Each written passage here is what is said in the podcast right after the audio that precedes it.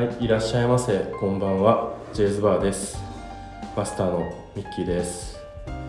えーいつも暇なこのお店に今日はゲストがゲスト常連さんが来てくれております。名前って全部言っていいの？ゆかりちゃん、ゆかりちゃん、ゆかりちゃんです。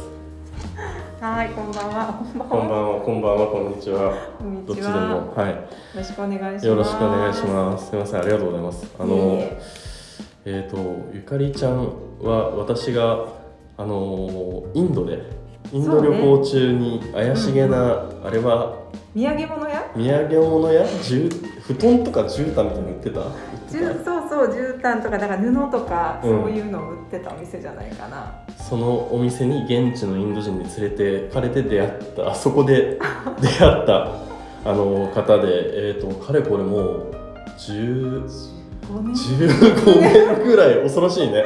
恐ろしい恐ろしい。大学生ぐらいだった。もん、お互い大学生の時に出会って以来の中で、で、えっとゆかりちゃんは、えっと社会人になってからは、まあ、社長さん起業家として活躍されていて、うんうん。えっと私の知る限りでは、えっとローカルキャリアカフェというあの地方移住とかを今のコロナのリモートワークとか地方移住の世の中のもう前の前から進めていてでまあ NHK とかでもね取材されたりとか。そうね。うんうんうん。はい取材していただいたことがありました。はい、で今現在ってどんなことやられてるってお聞きしていいですかね、まあですね、うん本当にこうだんだんよくわからない人になってきてまして、うんうんうんうんうん 本当にいろんなことをやってるんですけど、まあ、その地方移住をまあ促進というか、えーしていこうっていう団体自体は2020年の年末に一応活動自体は閉じたんですが、えーそこからもなんかこう地方創生のこう、まあ、町づくりのお手伝いだったりとか、うんうん。まあ、一緒にプロジェクトを作っていくみたいなこともしているので、まあ、広い意味でのこう地域活性とか、うん。まあ、いろんな地方の町づくりみたいなものがどうだろうな23割ぐらい。うん。うんであとは、えー私は大阪に住んでるので、うん。関西の中小企業の、まあ、事業開発の支援だったりとか、うんうんうん。あとはこう組織が今一つうまくいってませんみたいなそこの組織改善みたいなところだったりとか、まあ、そういうのをいくつかこうお客さんから相談を受けてプロジェクトにしてうん。でそこに必要な人材を引っ張ってきてえーチームを作り、まあ、半年とか1年とか、まあ、長いものだったら23年ぐらいになるんだけど、まあ、そのプロジェクトをこう管理進行していくみたいなこう PM っぽいお仕事、プロジェクトデザインプロジェクトマネジメントみたいなのをしたりしてます。うんうんであとはなんか例えば国交省だったりとか総務省とかいろいろこう仮想をどうしていくかとかなんかこれから空き家とかって増えていくけどどうしていくのみたいなところにも一応なんかその地域のまちづくりとかをこうローカルのプレイヤーとして動いてる、えー女性比較的若い女性みたいなくくりで、まあ、呼ばれていろんな議論をしたりとかうんなんかそんなことをしてる感じですね。うん。であとはなんかマイプロジェクト的にあのいろいろやるのが好きなので、うん。今は急速デザイン研究所っていう活動を始めていて、で、まあ、働き方ってうん。結構着目されて、うん。なんかこうしていったら効率がいいんじゃないかとか、うん。生産性が上がるんじゃないかとか、うん。社員にとっていいんじゃないかみたいな話はすごいされるけどなんかこう休むってすごい大事なのに誰からも教えてもらったことがないし。うんで日本人って結構休み下手な人が多くて、まあ、メンタルだったり過労とかつながっていっちゃったりするからなんか休みっていうものにフォーカスしてなんかもっとこう生き生き働くためにどう休んでいけばいいんだっけみたいなものだったりとか。なんかちゃんと休みを取るためのなんかその最低限のヘルスリテラシー的なものをうん。なんか高めていけたらいいかもねみたいな話をしていて、うんうんうんでまあお医者さんだったり、まあ、医療専門職の人とか、うん。えーいろんな人たちとこうチームを組んでうん。休息について考えるみたいな、うんうんうん。なんかそんな活動もしております。めっちゃ多岐に好きなことを好きなようにやってきているといううんそんな感じかな。うん、ありがとうございます。あの僕のイメージというかその、うん。ゆかりちゃんのキャリアのスタートがねリクルートでうんうんやっぱ人事系そのローカルキャリ,、アカフェで地方移住とかに関しても人事系のイメージがあるけれども、そこから発展して、うん。さらになんか街づくりみたいなところ、もうなんか人事になんかとどまらないデザインというかプロジェクトうんマネージメントみたいのもやられてるっていう感じ。そうそうそう。なんかちょっとずつ広がってきてでやっぱり最初はそのリクルートの中でも転職斡旋とかの仕事うんをしてたから、まあ、どう働いていくとかそういうところが一番、まあ、どんずばの興味ではあって、まあ、少なからず専門性はあったからやってたんだけど、まあ、なんかいろんなところでいろんな活動をしていく中でうん。ちょっとずついろんな人に なんか声をかけてもらってやれることが増えていったみたいなのが今かなっていう。なるほどあとはその急速デザインっていうのは、うんうん。まあ、めちゃくちゃあの同意というかもうどんどんやっていただきたくて、というのもその私そのゆかりちゃんと出会った2007年から5年後？5年？何年後？5年後ぐらいにイギリスにその仕事で行って、うんでその時に向こうの人たちって年2週間2週間の休みを年3回ぐらい取ったりとか、あとはもう本当にあの定時はバッチリ守るし定時前にも日向ぼっこしてたりとか、今日息子が運動会やれ運動会やなんやらでとかってすぐ出てくし、なんかそれに比べて日本人はなんか終電までずっと張り付いて家族は犠牲にしてみたいなのはいまだにうん今は随分変わったけど。そうそうマシにはなったけどそれでもね、だからなんかで、ね、今オーストラリアとかニュージーランドで週休3日でちょっと指怪我しただけでもう帰ってとかって言われたりするような、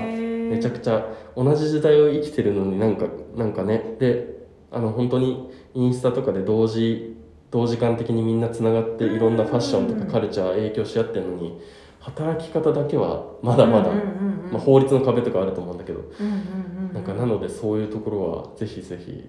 そうそうそう。結構面白くてなんかそういうところを。まあなんか絶対的な正解があるわけではないのかなと思ったりはするけど、うんうんなんか多分そのライフステージによってとか、まあ、働き方によってまあどんな風に休んでいけばいいか多分その人も年を重ねていけば最適な休み方って違ってくると思うし、うんうん。でもなんかそういうのをこう立ち止まって自分に今どんな休みが必要なんだろうってうんうん。まず考えることがないから、うんうんうんなんかそういう機会みたいなのも提供していけるといいなみたいなそうそうそうことを話してるかな。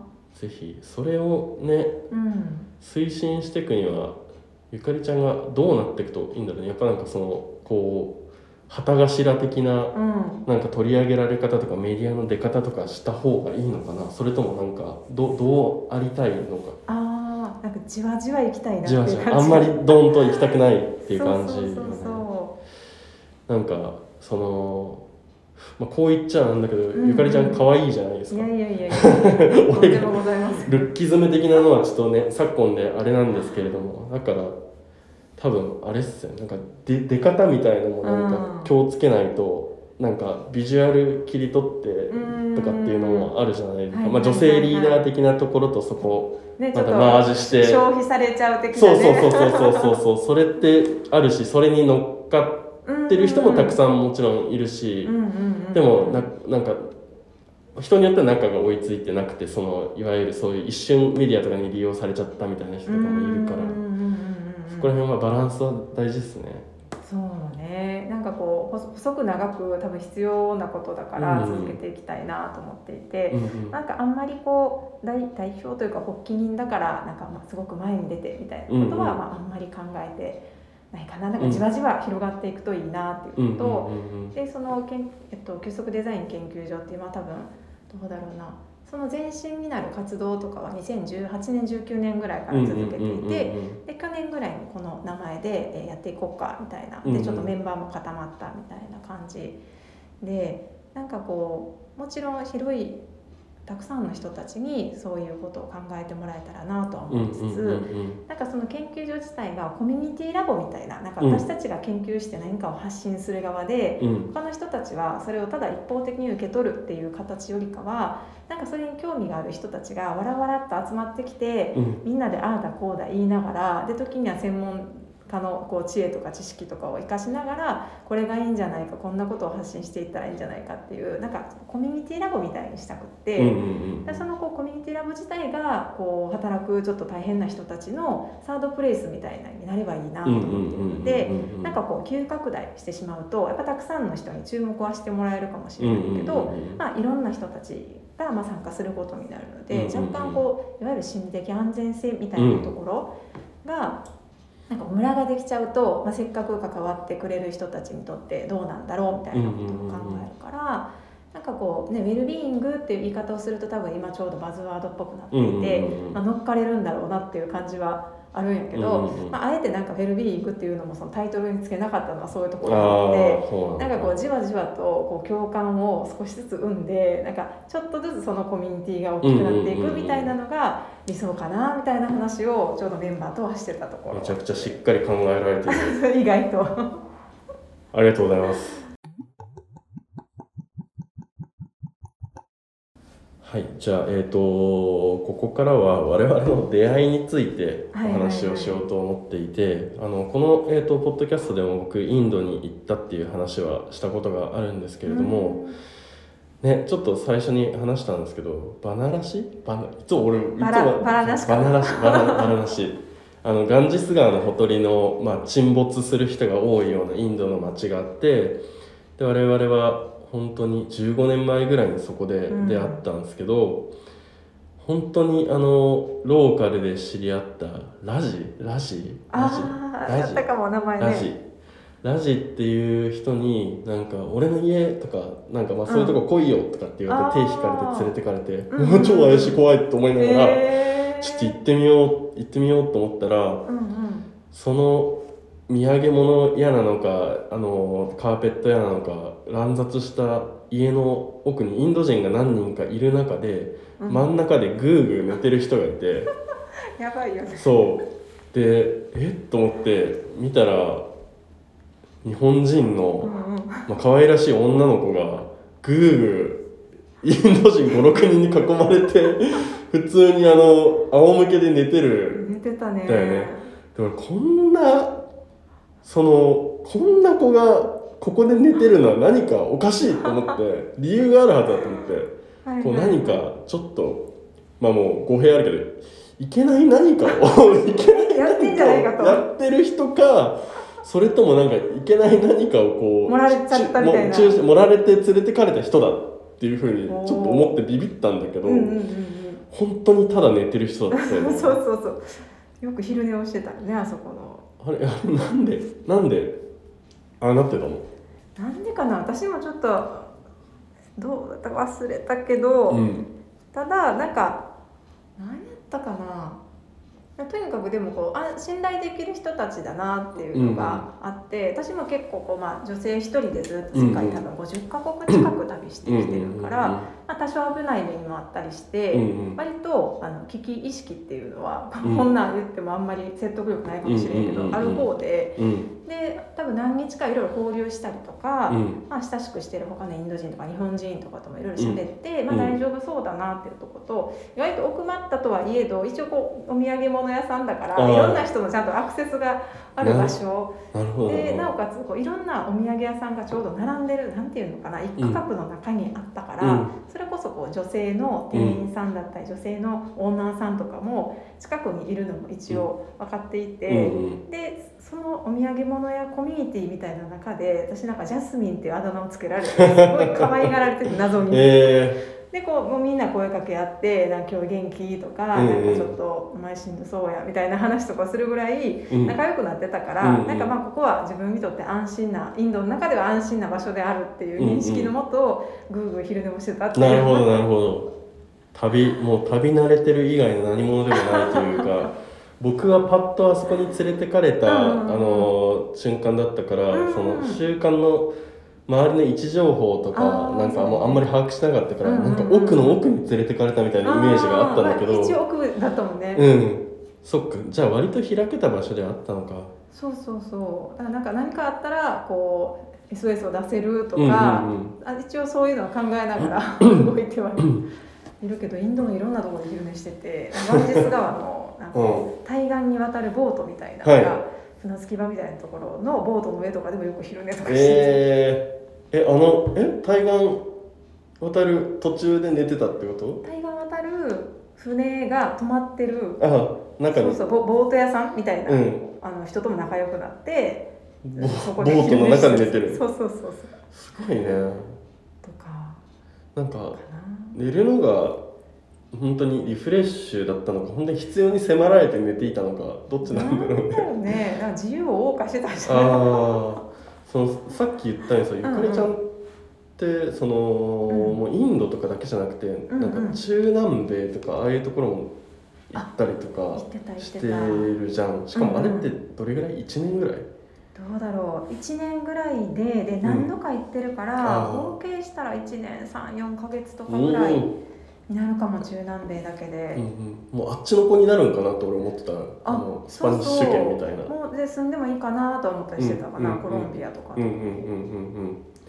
なんかすすっごいだからそのさ、うん。旅慣れてるんだけど決してタフな人ではないんだよね、あめちゃめちゃ虚弱体質やし。そうね。そうそうそう。よく世界中の病院にお世話になったっていう、うん、なんかよく体調崩しそうそうそう。て寝込んだりとかってしてたイメージあっしてるてしてるインドでもなんか倒れたりしたり。そうよね、うん。僕本当にあのみんなでご飯食べに行こうみたいな話になった時にゆかりちゃんが体調あ風邪ひいてたんかな、うんあの時。悪い時あったなっていうのを覚えてる。そうそう。なんか5日間ぐらいずっとお尻に注射打たれ続けるっていう、えっていうのもあったりね。なんかタイとかでも確か入院したかなー、えー、あれ？それうん。お金とかって結構やばいんじゃないの？そういう海外あのねあちゃんと保険に入っていってるからそうそうそう。そっか。そうだから自分がちゃんと体弱いっていう認識で旅をしてるからそっかなんかその辺の備えは結構バッチリしてて。そっかそっか。そうそうそうそ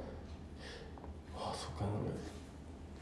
一概には言えないんだけどやっぱ女性が結構うん入院とかっていうケースはよくなんあか聞いて確かにね。あるかもね。僕もなんか、うん。えー、とボリビアとか行った時とかに、あの高山病、まあ、女性は高山病に強いとは言われてるんだけどなんかでもそのペルーからボリビアに行く時に高度がガッと上がる瞬間とかがあって、あーそのタイミングで昨日まで元気だった子がいなくなってで、1週間後ぐらいにたまたま会ったら入院してたみたい。な話をね、えーとか高山病も下手したら死んじゃうとか言うしそうねそうそうそう。なんかいわゆるその要は男性は筋肉が多いからう酸素消費量が多くてあーすぐ頭痛とかになりがちなんだけど女性は筋肉が少ないからなりにくいとは言われるんだけどうん。でもやっぱりそう確かに。私もねあ2500超えるとダメなタイプで。なかなかないんだけどね。そうそう。なんかそういうこうメタ認知が優れてるので。うんうんうん。なんかチベット行った時にも高山病になったし、はい。でネパールやったかなとかでもやっぱ2500超えるあたりぐらいからうん。結構体調悪くなるから、ちょっとずつなんていうの標高を上げていって、慣らしたりとかあとはもういきなりガッていっちゃったら1週間ぐらいは体調悪いものとしうんて、うんうん。なんかこうよ予定に余裕を持って回るとかなんかそんな感じかも。インドとかも毎回、えー、と出張とかで行くとさすがに体調壊す時間がないから。うん。あれやけど、うん。プライベートで行く時とかはもう5日間ぐらいはお腹壊す前提でなんか予定を入れずにで着いたらもう水道水とか逆に飲んじゃってあ先に壊地して獄先に地獄を味わってからなんかインドの水に慣れた体にして回うん。るみたいな、やば。ようわからんこと。手だれ手だれすぎるわ。怖っ。ええいやでもあれ？2500超えるってさうん。ネパールのトレッキングとかってこと？そうそうそう。サランコットナダルコットみたいななんかそうあのポカラポカラじゃない？ポカラ？じゃない？ポカラか。そうそうポカラのところでアンナプルナ系？うんうん。のところをちょっと登ったりとかしたかな。あとチベットはねもうすでにラサとかですら標高が高かったりするかうんうんうんうん。らきっちり高山病になったかな、はあとはまあボリビアとかかな。標高高いところでいうと、チベット行く人は手だれだよね、そうねでももうだいぶ前。だから製造鉄道っていうかな、うん。あれが通る前だうん、うんうんからうん本当に16年7年それねとか前ぐらいかな中国から通あ電車で行けるようになった瞬間みたいなやつだっけえっとねそうそうそうそう。でその前だったから飛行機で成都から行かなくちゃいけなくて、しかもその時船で神戸からうん上海まで行って、ほでなんだ小泉さんかなんかが靖国参拝をしちゃった直後にう着いちゃって、へでものすごいこう反日ムードーうんうんうん、で、宿もなんかこう絶対鍵とか後ろあるのにめいようとか言われて。止めてもらえないみたいなうん。すごい大変なことがあったんやけへどー。でも結局すごい優しい中国人が現れてなんか交渉してこいつを止めてやってくれみたいなんで止めさせてもらったからすごいいい思い出にはなったけどでそこから生徒まで鉄道で行ってでそこから飛行機乗ってチベット入ったのかな。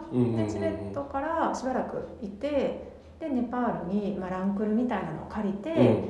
旅人5人ぐらいで抜けた。っていう。ええあのさチベットからさネパールのさ、うんうんうんうん。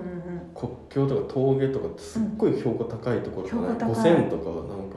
それは違う？よんあでも4000ぐらいを超えたりはするかも。なんかよくさ、うん。あんま良くないんだけどその、うんうん。密入国みたいなのしてる人たちのルートみたいなのがあったなって、はいはいはいはい。それが5200メートルぐらいのところで しかもアジア人だから、チベットっぽい顔の人は通れてあー。ぽくない人は捕まってそこでお別れになるみたいな、あの度胸試しルートみたいなのが当時あってそれが5200で、うん、その付近通る時もみんなゲロゲロになるみたいなあーなんかそのルートだったかわかんないけどなんか中国の、まあ、うん。警察だか軍だかうにん。見つからないようにみたいなやばいやばい。感じだった気やはする。でも多分きっと見つかっちゃっ違うきっと見つかっちゃったよ。見つかっちゃったの？そう。でなんかなんだろうなちょっと軍隊っぽい格好した人たちに、なんかどっから来てどこ行くんだみたいなこと言われた気がするけど、なんか仲良くなって。通してもらった？なんか通れたよね。タバコタバコ渡しちゃった。だよね。お金は渡したりしてないはずだけど。うそうそう。なんかでも無事にあのネパールに入国をした思い出がありますね。んこのこの辺ね今のコロナの時代の人たちはうん。なかなか経験できないことだよね。あ、そうそうそう。ていうかコロナ時代じゃなくてもなかなかほとんどの人は経験しないような話だもんねこの辺って。うんでもチベットは面白かったなと。思ううんうん。うんうんうんうん。わあ僕そのインドとかネパールに行ってた時とかは、なんかあのペルーとボリビア行ってる人とか、ん。結構嫉妬してたりとか。チベットとあとはうん。パキスタン。ああパキもいいよね。うん。は結構尊敬してた。ななんでかっていうとパキスタンはうん。すごい風の谷あっていうそうすごい良かった、あれ。フンザうんうん。だっけ？フンザフンザナウシカのモデルになった場所みたいな感じ。一説ではそうなんだけどあそこテロとかがすごかったよね。そうそう。私もねなんか出てパキスタンを出た1週間後ぐらいにうん。通った検問所が爆破されたりとか,、あとかはあったあった。インドいる時ちょっと迷って調べた瞬間があったんだけど、それでもその時にテロとかがあったりとかしたしあとは僕ネパール行きのバスがうん。爆弾かなんかで吹っ飛ばされてなくなるみたいなこともああるよねだしあとはエルサレムとかでもうバスが乗るはずだったバスがなんかちょっと爆弾でちょっとなくなって別のバスみたいなのがわだからーあるよねちょいちょいそういうの。我々よく生きてこの東京駅近くのね。レンタル会議室で喋ってます本ねなんか。ねラッキーすラッキーー。ラッキーですね。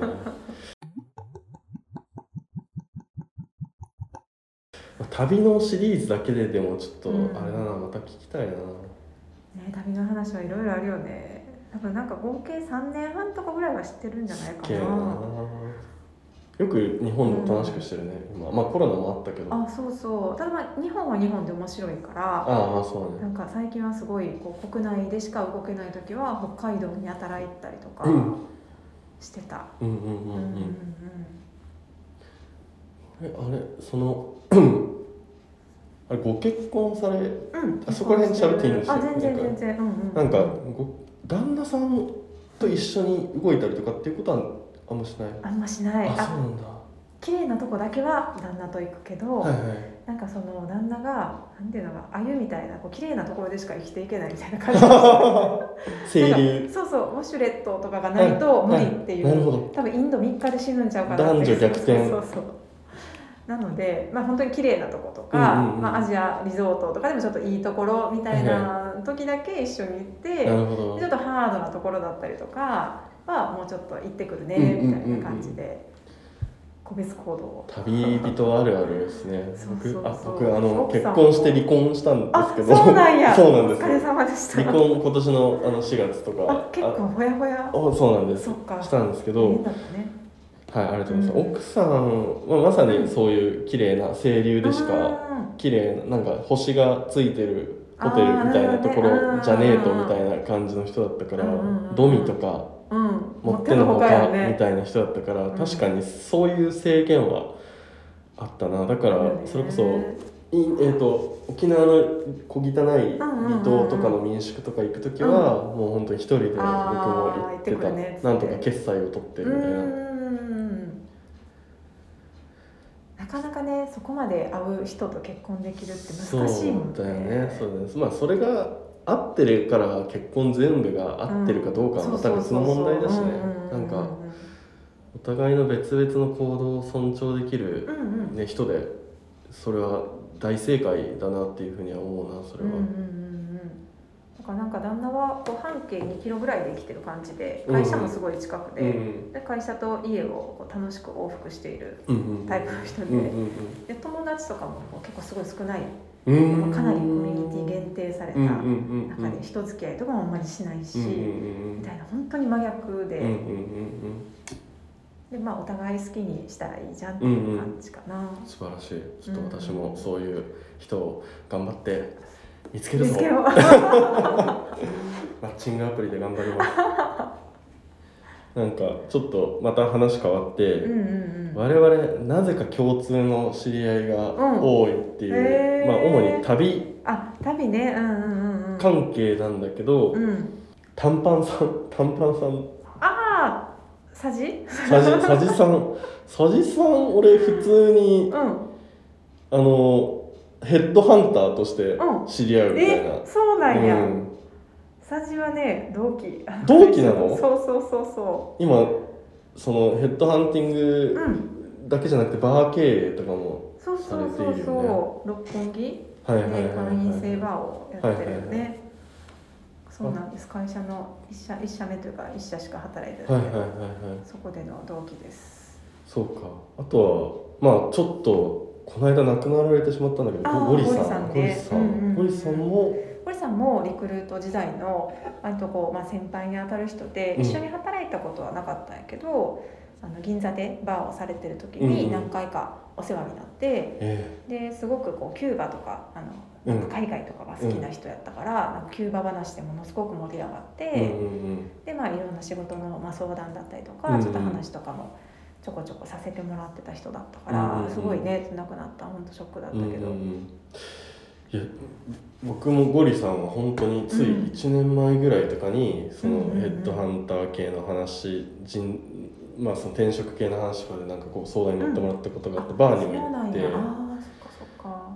でそのそれこそうちの元奥さんうんうんうんが転職したいっていう時も相談に乗ってくれて、うなんやでしかも奥さんにめちゃくちゃ的確なあの指導をしてくれてうん。甘い甘やかすだけじゃなくて、これ今私の質問に全然答えられてないですよとうんかそれだと本当に相手にしてもらえませんよみたいなことを言ってで終わった後にうんなんかその、まあ、私ミッキーが普段いろいろこうした方がいいよとかって言ってもうん。全部流されてたんだけどうん。あなたの言ってたことをゴリさんと同じことだったんだねあーゴリさん経由でようやく理解したって言われてへー。ゴリさんありがとうございますっていう。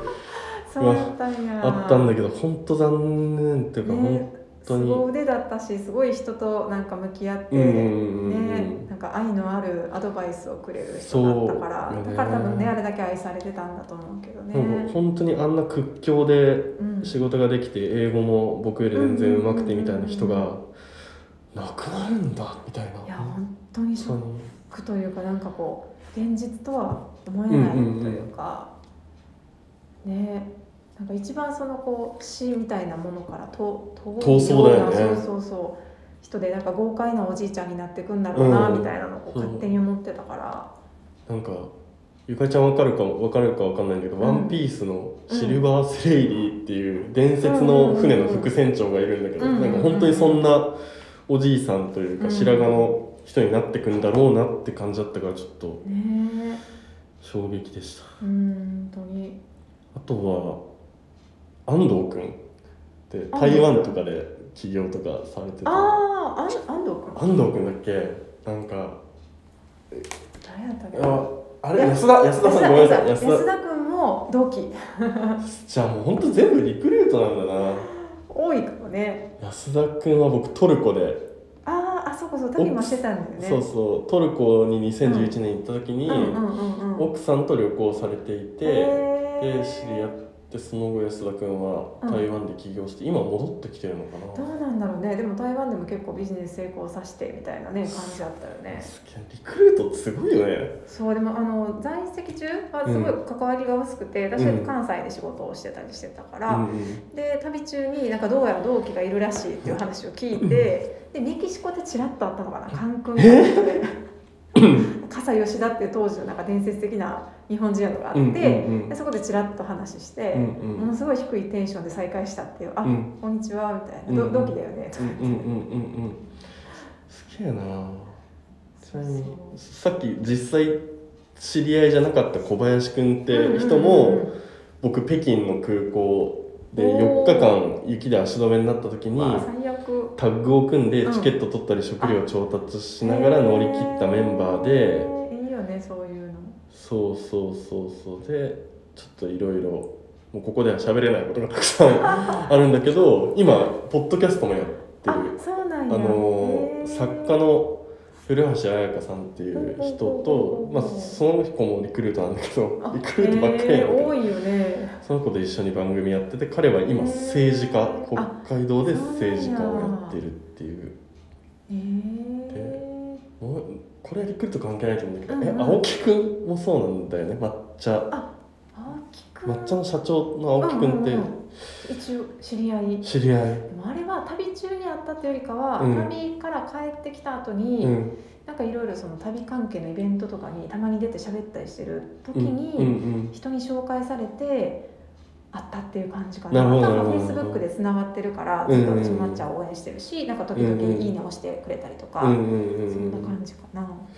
すごいな。青木くんっていうのはその、うん えー、と訪日外国人向けの、まあ、日本に来るインバウンドの人たちに向けたウェブサイトとかあとはなんかその多分旅行の紹介とかもいろいろやられてるような、えー、うんうんと社長さん、若い社長さんで、僕一回、えー、と広報のことについて教えてくれって言われて YouTube 収録とかしたこともあうんって。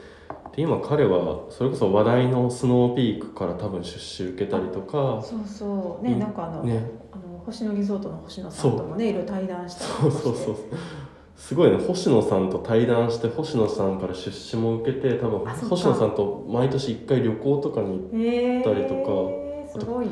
隈研吾さんともなんかなんかやったりとかあとは日本そう日本デンデザインセンター原健也さんとも一緒に対談とかしたりとかあとはなんかこういわかんないけどもう一泊とんでもない値段する船の上の宿ガンツーみたいな。ああるあるあるある。あれもちょっと招待されて乗ったりとおかして。ーすごいね。多分あのボーナス分ぐらいの値段が一泊しちゃうみたいなはいはいはいはいはい不思議不思議ね。なんか。でもなんか旅人起業家多いよね。なんかそうだ最近ね考えててなんかリクルートの同期って私が当時採用された会社で100人ぐらいいて、で多分12割 ,2 割ぐらいかな、うん。何かしらその独立したり会社作ったりしてる子がいるなとうんうん思って、うんうんで旅で出会った子たちもなんか結構それぐらいの割合でなんかこう自分でこう身を立てて仕事をしてたりとか、うんうんうんうん。まあ、起業してちょっと有名になってたりとかっていう人がいるから、